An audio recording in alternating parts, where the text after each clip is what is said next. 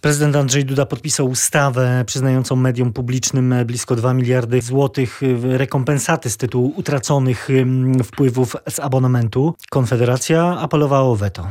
Tak, uważamy, że są to pieniądze bez porównania większe niż utracone wpływy z abonamentu. Uważamy, że jest to ogromna e, dotacja, która ma e, służyć tak naprawdę finansowaniu zaplecza informacyjnego partii rządzącej.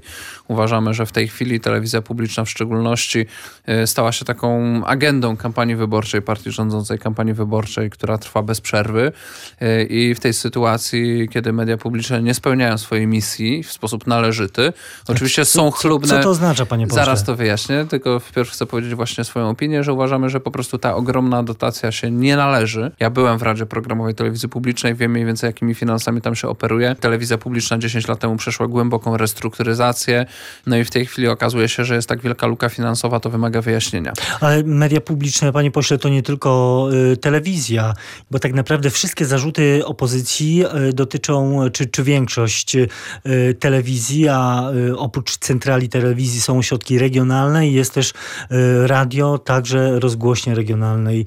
One mają się. paść, że tak Zgadza tak powiem, ofiarą tej Zgadza retoryki. Się. Jestem y, orędownikiem istnienia mediów lokalnych, tak publicznych, jak i prywatnych. Gdyby to był jakiś rozsądny fundusz, y, po który dofinansowania mogły się zwracać media lokalne, tak publiczne, jak i prywatne, to być może byłbym pierwszy, który by mówił, że to warto podpisać, dlatego że uważam, że media, szczególnie te, które dobrze pełnią swoją rolę w społeczności lokalnej, są bardzo potrzebne.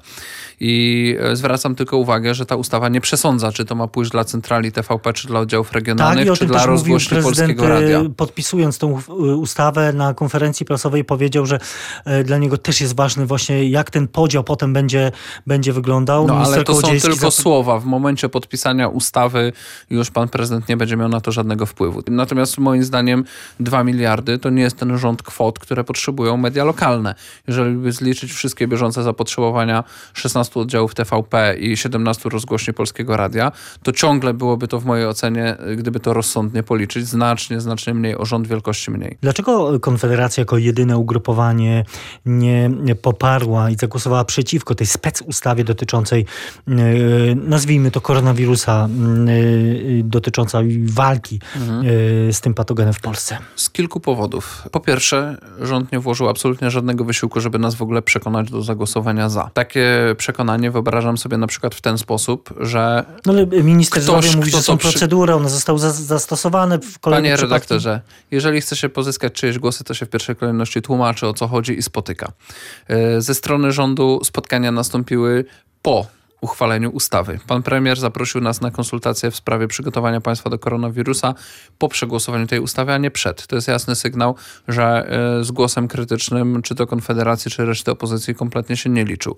Druga sprawa. No ale z drugiej strony znakomita większość opozycji zagłosowała za tą ustawą. Moim zdaniem posłów. zagłosowali za nią ze strachu. Ja prywatnie słyszałem o głosy... Ale ze strachu przed? Ze strachu przed e, przedstawieniem jako tych, którzy nie chcą skutecznej walki z epidemią koronawirusa. I niestety rozsądek państwowy ustąpił przed e, strachem, przed opinią publiczną, a moim zdaniem politycy powinni wykazywać się w sprawach państwowych odwagą. I moim zdaniem Konfederacja, jak w wielu zresztą sprawach, jako jedyna zachowała zdrowy rozsądek i odwagę. I teraz tłumaczę, na czym polegają zagrożenia. Ta ustawa zmienia kilkadziesiąt innych ustaw. Ta ustawa wchodzi głęboko w obszary już uregulowane ustawami o zarządzaniu kryzysowym. Ale też jej czas trwania jest jeden, ograniczony. Jeden z, w projekcie nie było ograniczonego czasu Poprawka, trwania. Tak. E, to był między innymi jeden z naszych postulatów, żeby to zrobić. Tam była też zdjęta odpowiedzialność z urzędników za konsekwencje podejmowanych decyzji, także dających im możliwość głęboko ingerowania w działalność firm prywatnych, czy nawet zajmowania majątku na cele publiczne. To są takie, takie rozwiązania, które my znamy z ustawy o, o stanie wojennym, czy o stanach wyjątkowych. Jeden z doktorów prawa no, ale też opublikował jest analizę. ekstraordynaryjna, panie pośle. Y, tak, tylko przypomnę, że stany wyjątkowe to my mamy opisane w Konstytucji i nie możemy sobie ustawą stworzyć kolejnego stanu wyjątkowego wykraczającego wychodzącego poza ramy konstytucji. Jeżeli, i, i, i, też powiedzmy to jeszcze słuchaczom, nie ma powodu do siania paniki. To znaczy stan w Polsce jeszcze nie jest wyjątkowy i miejmy nadzieję, że w ogóle nie będzie. Jeżeli mielibyśmy taką sytuację jak we Włoszech, że tych zachorowań byłoby naprawdę dużo, państwo ma problem z kontrolowaniem tego, brakuje zasobów, to ja y, byłbym ostatnim, który by protestował przeciwko ogłoszeniu stanu wyjątkowego i wejściu w jakiś nadzwyczajny tryb zarządzania państwem. Natomiast takiej sytuacji nie mamy. Rząd przyznał sobie bardzo szerokie dodatkowe kompetencje. To się odbyło w 10 5 godzin bez żadnej realnej debaty. E, scenariusze do głosowań poprawek do tej ustawy zostały dostarczone na 5 minut przed głosowaniem. To było trochę podobnie jak z ustawami sądowymi, gdzie posłowie głosują, ale sami nie wiedzą nad czym. I my się po prostu na taki sposób e, zmieniania prawa w naszym państwie nie zgadzamy. To musi być wszystko poważnie i w dobrym, rozsądnym tempie. Koronawirus e, bez wątpienia wpłynął na prezydencką kampanię wyborczą w Polsce, którą pan prowadzi pod hasłem Naprzód Polsko. To nawiązanie do działającej swego czasu partii politycznej, która była taką sierotą po Lidze Polskich Rodzin? Ja myślę, że jest to taki odprysk, którego już nikt e, nie pamięta, nie pamięta. bo to chyba były przy, przymiarki do startu w wyborach do Europarlamentu w 2009 roku. Tak, 2008 a 2010 w maju tak, zostało wyrejestrowane, wykreślone. I to był krótki partii. epizod. Partia, która wykorzystywała właśnie te słowa, naprzód Polsko w swojej nazwie, natomiast tego już nikt nie pamięta. Ja zwracam uwagę, to są słowa, które są nam bliskie. One wyrażają dynamizm, entuzjazm, chęć rozwoju państwa, które nie ma być tłamszone biurokracją, regulacjami i podatkami, ale też jest dumne ze swojej kultury, asertywnie porusza się na arenie międzynarodowej, mm, wychodzi z inicjatywą do przodu. Jeżeli chodzi o dawne hasła wyborcze, to taką ciekawostkę zwrócę uwagę, że na przykład mój konkurent, y, lider PSL-u, pan Kosiniak-Kamysz, idzie pod hasłem, które też już było. Y, to znaczy Nadzieja dla Polski to było sprzed jakichś 15 lat hasło Ligi Polskich Rodzin z wyborów do, chyba parlamentarnych. Dobre, sprawdzone rozwiązania. Także, ale to, to pokazuje rzecz dla mnie ważną. To znaczy, że patriotyczna retoryka i hasła propolskie tak naprawdę przez ostatnie 15 lat rozszerzyły się z takiej prawicy katolickiej, narodowej, niepoprawnej politycznie na całą scenę polityczną. To znaczy prawie każdy teraz chce mieć y, hasło wyborcze z Polską w nazwie. I to dobrze, dlatego że wreszcie jesteśmy dumnym narodem y, i wszystkie opcje polityczne nie wstydzą się występować pod biało-czerwoną flagą i przestajemy mówić o swoim patriotyzmie półgębkiem, a pamiętam czasy, że jeszcze tak było.